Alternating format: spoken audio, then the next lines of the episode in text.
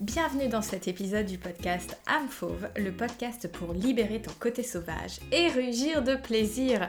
Je suis Sarah Zerbib, plaisirologue et psychologue. Avant de commencer, je t'invite à t'abonner au podcast et à laisser plein d'étoiles, de love, ton avis sur la plateforme sur laquelle tu m'écoutes, que ce soit iTunes, Spotify, Deezer, etc. Plus le podcast reçoit du love et plus la plateforme le montrera à d'autres utilisateurs et utilisatrices. Merci.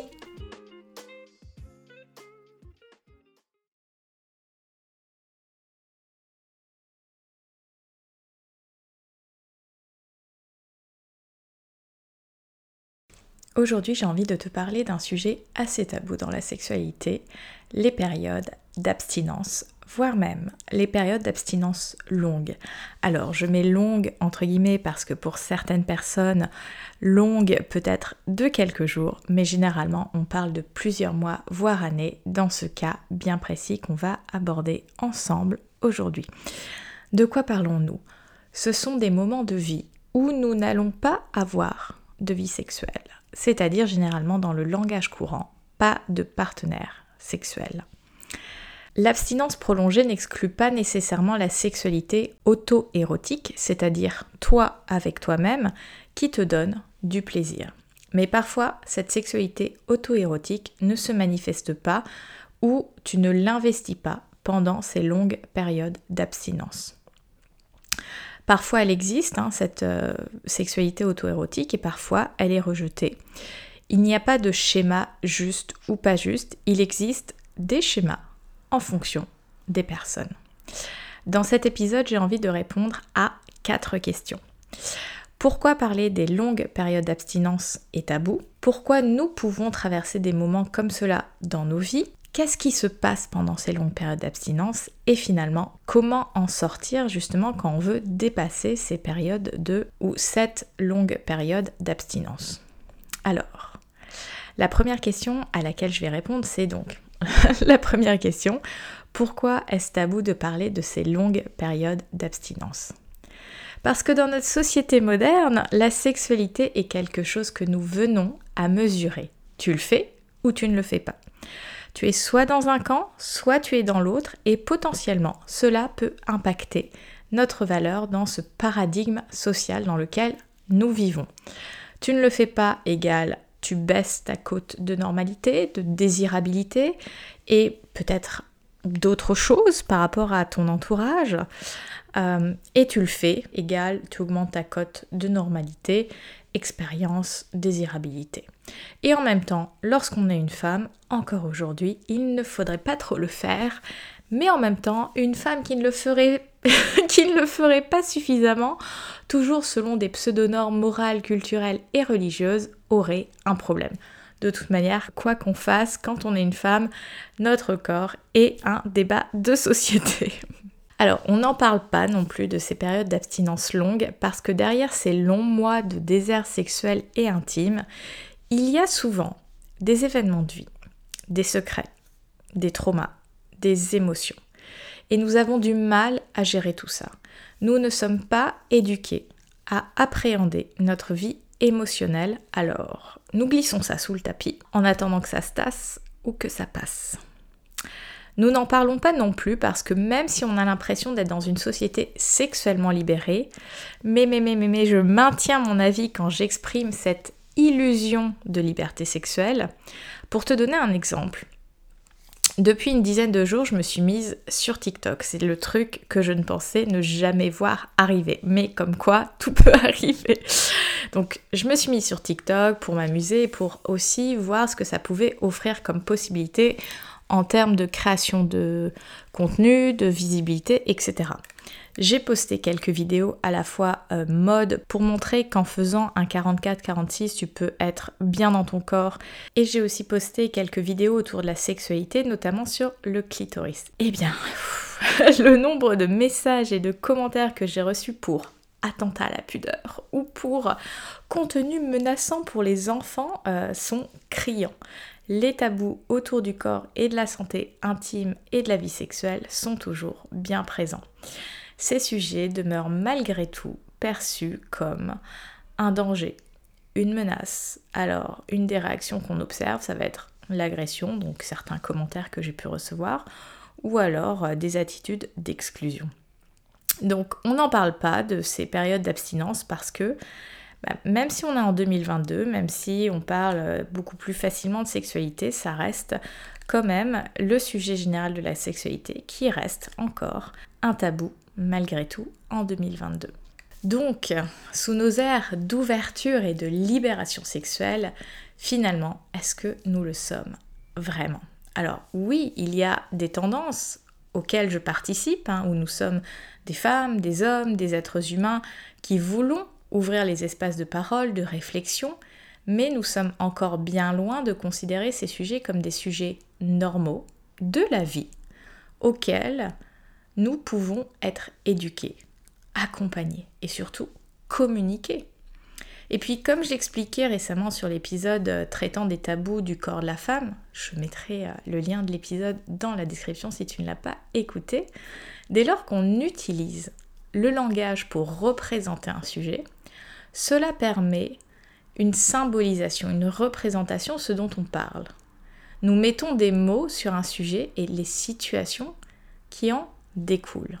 Donc ça devient beaucoup plus facile en fait, ça permet une prise de distance, ça te permet de, euh, conceptualiser finalement ce qui est en train de, de, se passer parce que dès lors que ça reste dans le secret de notre tête, ça prend beaucoup, beaucoup de place.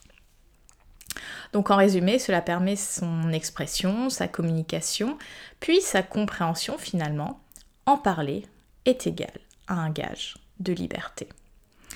Et lorsqu'il s'agit des périodes d'abstinence, il y a énormément de tabous parce qu'on peut se sentir honteuse, honteux, on peut se sentir nul, on peut se sentir sans valeur, on peut se sentir différente, différent des autres, on peut se sentir comme exclu aussi, notamment dans des situations par exemple sociales où on en vient à discuter de nos dates, de nos crushs, de nos expériences.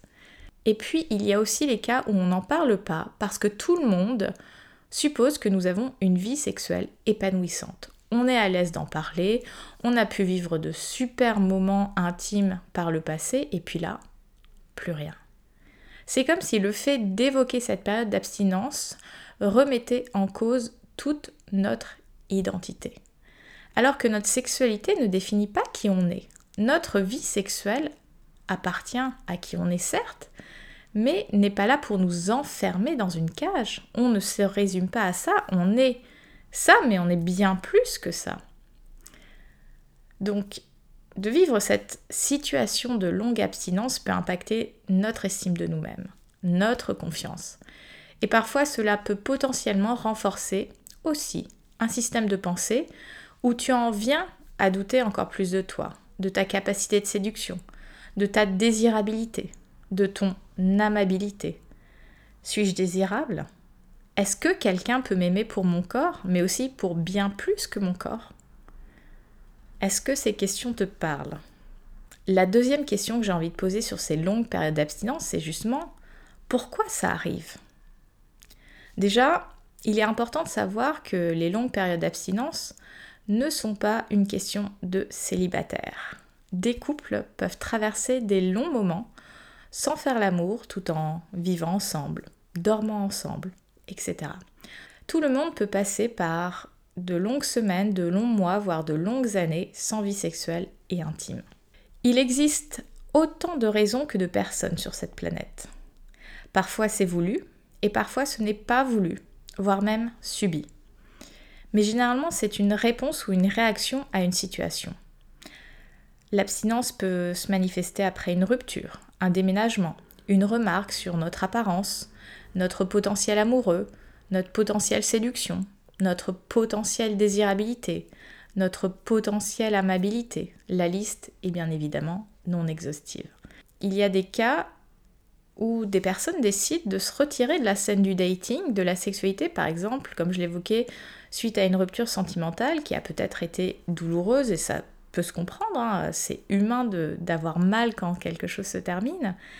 Et ces personnes recherchent un moment pour faire leur deuil et processer le fait qu'une histoire s'est terminée. Les périodes d'abstinence peuvent se produire aussi quand le corps change. Ça peut être une grossesse ou après un accouchement, euh, après une prise ou une perte de poids. Cela peut être aussi après une opération, un accident, etc.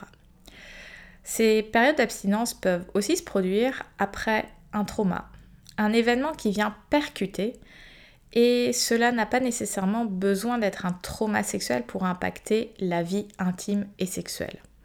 Mais si nous nous mettons dans la perspective d'un trauma sexuel, cela peut aller d'une intrusion dans ton espace personnel, une main aux fesses, ou autre type de geste sur ton corps sans ton consentement, une agression, un viol, un inceste, un examen gynécologique douloureux, un accouchement douloureux, une interruption volontaire de grossesse, une IVG, une fausse couche ou interruption précoce involontaire de grossesse comme on les appelle maintenant.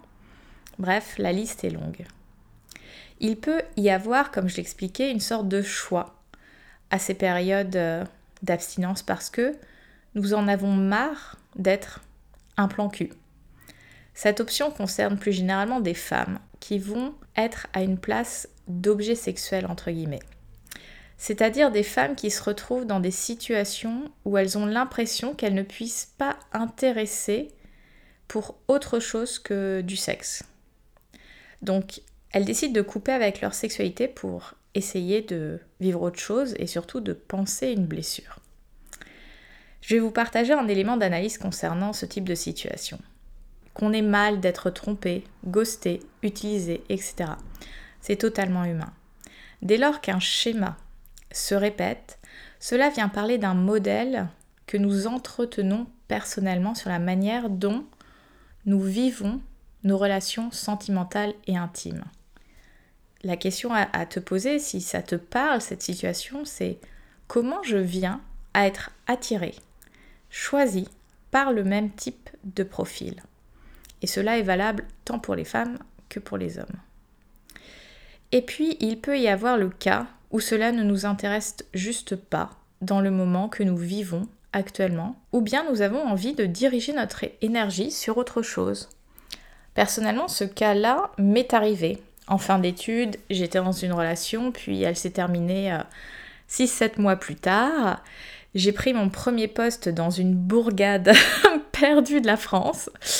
J'ai tenté un peu les applis de rencontre à l'époque, mais j'étais vraiment, mais vraiment dans un coin où les opportunités étaient plus que limitées. Cela me demandait en quelque sorte un, gros effort pour m'organiser, pour rencontrer, pour aller en date. Donc euh, finalement, je l'ai très peu fait. Puis un an et demi après, j'ai déménagé, alors dans une ville de province un petit peu plus grande, mais que je n'avais pas vraiment choisi. C'est la période où je me suis aussi lancée à fond dans le blogging, donc j'investissais énormément cet espace, ce qui laissait donc peu d'espace pour le reste. Et entre nous, je n'avais aucune, aucune envie de miser sur une personne de la région, parce que qui dit potentielle rencontre dit potentielle installation, ou en tout cas... Euh, voilà, ça, peut, euh, en tout cas à l'époque, je voyais ça comme quelque chose qui pouvait me bloquer dans, les, dans mes plans personnels. Et, euh, et c'était pas quelque chose que j'envisageais. Donc j'ai juste pas fait de rencontre au total pendant quasiment 3 ou 4 ans, je me rappelle plus euh, exactement. Et c'est en arrivant en région parisienne où j'ai eu envie de me rouvrir à cela. Je ne ressentais pas forcément de manque à l'époque, on va dire physiologique, hein, je tremblais pas, j'avais pas des sueurs froides, etc. Mais euh, je me suis retrouvée dans cette situation, et peut-être que toi ça va te parler, de, de se languir, de se languir de quelque chose, d'être un peu nostalgique, de, de dormir avec, euh, avec quelqu'un, de, de partager des moments intimes, de vivre son corps de cette manière-là. La troisième question à laquelle je vais répondre dans cet épisode, c'est justement qu'est-ce qui se passe pendant ces longues périodes d'abstinence? Mais en fait, qu'est-ce qui se passe? Comme je le disais, pour certaines personnes, ces longues périodes d'abstinence peuvent s'accompagner d'une vie intime et sexuelle auto-érotique, c'est-à-dire bah, de la masturbation, euh, se cultiver sur, euh, sur ses préférences sexuelles. Enfin, on peut se nourrir d'érotisme, de, sexualité en étant euh, soi avec soi-même. Et bah, cette vie auto-érotique, cette vie intime auto-érotique peut complètement satisfaire à un moment donné. Mais dans la majorité des cas où les personnes souffrent de ces périodes d'abstinence, la connexion au corps en vient à se perdre. Généralement, il y a assez peu de, vie auto-érotique. Dans ces, périodes d'abstinence, on peut ne plus ressentir d'envie, de libido. On peut venir à agir un peu en mode pilote automatique.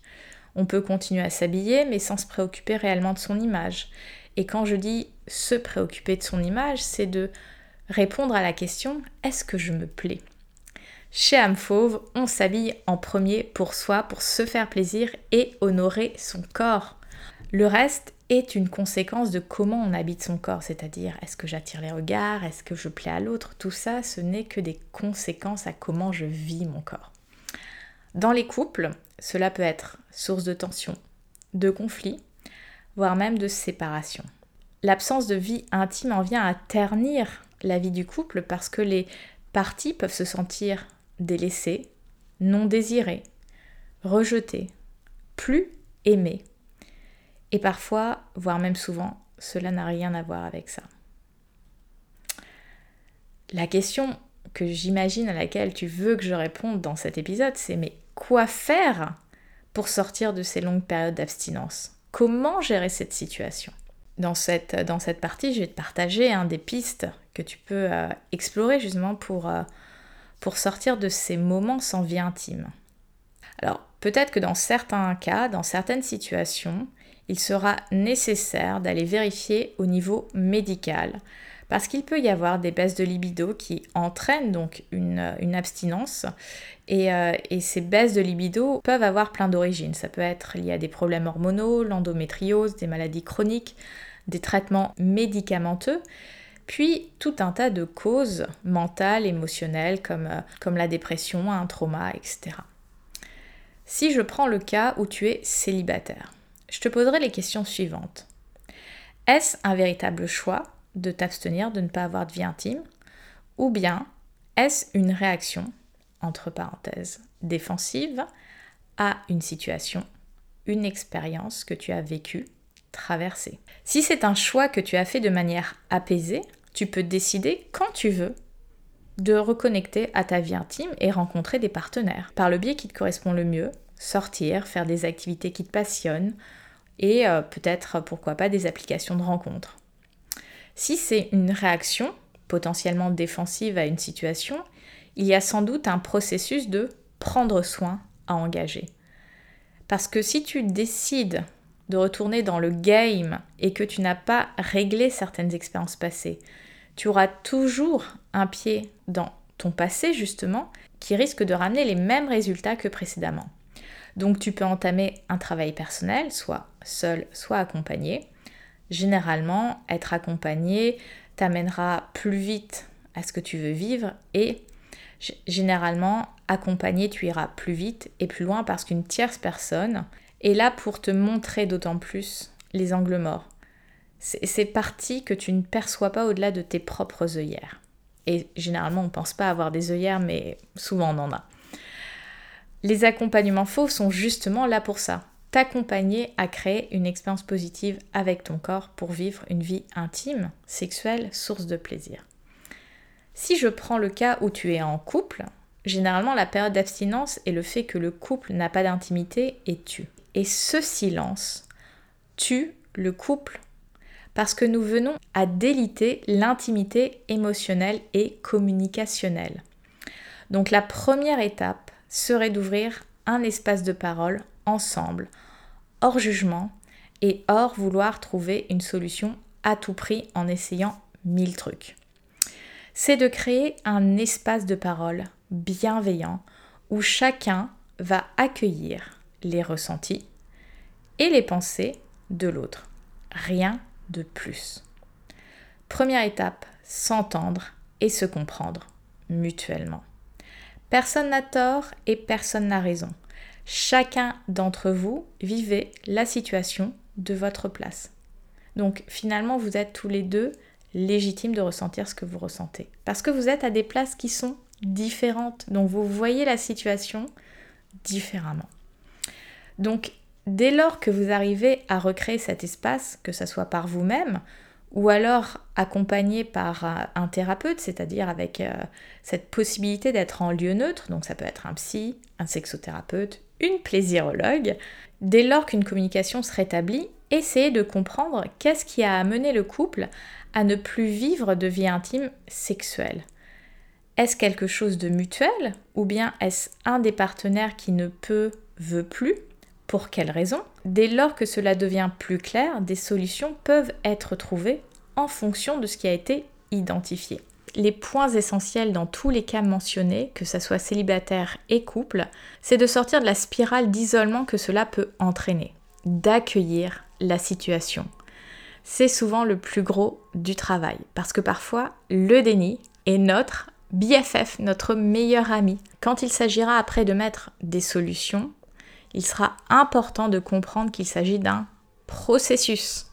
Cela demande du temps et il y aura des variations.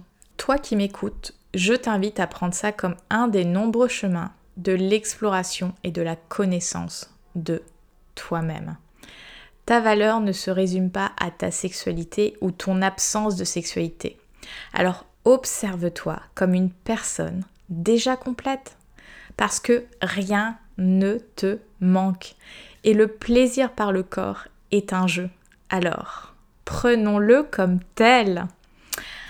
Voilà ce que je souhaitais partager avec toi aujourd'hui dans cet épisode. Avant de conclure, j'ai une annonce qui me ravit et je souhaite justement te la partager. Je lance début juin le Club des Fauves. Il s'agit d'un club exclusif sous forme d'abonnement afin de t'accompagner encore plus dans ta relation au corps, au plaisir et à la sexualité. Cet abonnement mensuel comprendra deux audios pour développer ton érotisme et ta sensualité, deux méditations guidées pour connecter à ton corps, ainsi qu'un canal Telegram pour échanger avec moi et une newsletter thématique et bien sûr plein d'autres surprises. Si tu as envie d'en savoir plus, je t'invite à me rejoindre sur Instagram, amfauve, A-M-E-F-A-U-V-E. E. D'ailleurs, en parlant d'Instagram, tu peux partager l'émission, te prendre en photo en écoutant le podcast et partager ça en story en me taguant.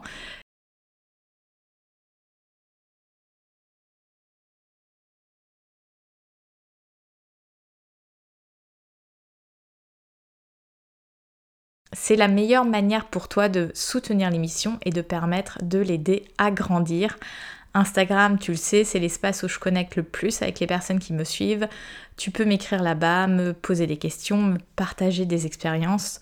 Et je poste quasiment tous les jours pour te faire vivre une vie en version fauve. Et si tu as envie d'en savoir plus sur les accompagnements que je fais donc au sein de chez Amfauve avec le concept de plaisirologie, si tu as envie de recréer cette connexion à ton corps pour être plus dans le plaisir dans ton dans ton intimité, dans tes relations intimes, je te laisse un lien pour réserver ton appel de découverte avec moi. Je te souhaite une excellente journée et te laisse avec mon slogan préféré, libère ta version fauve et rugis de plaisir. À bientôt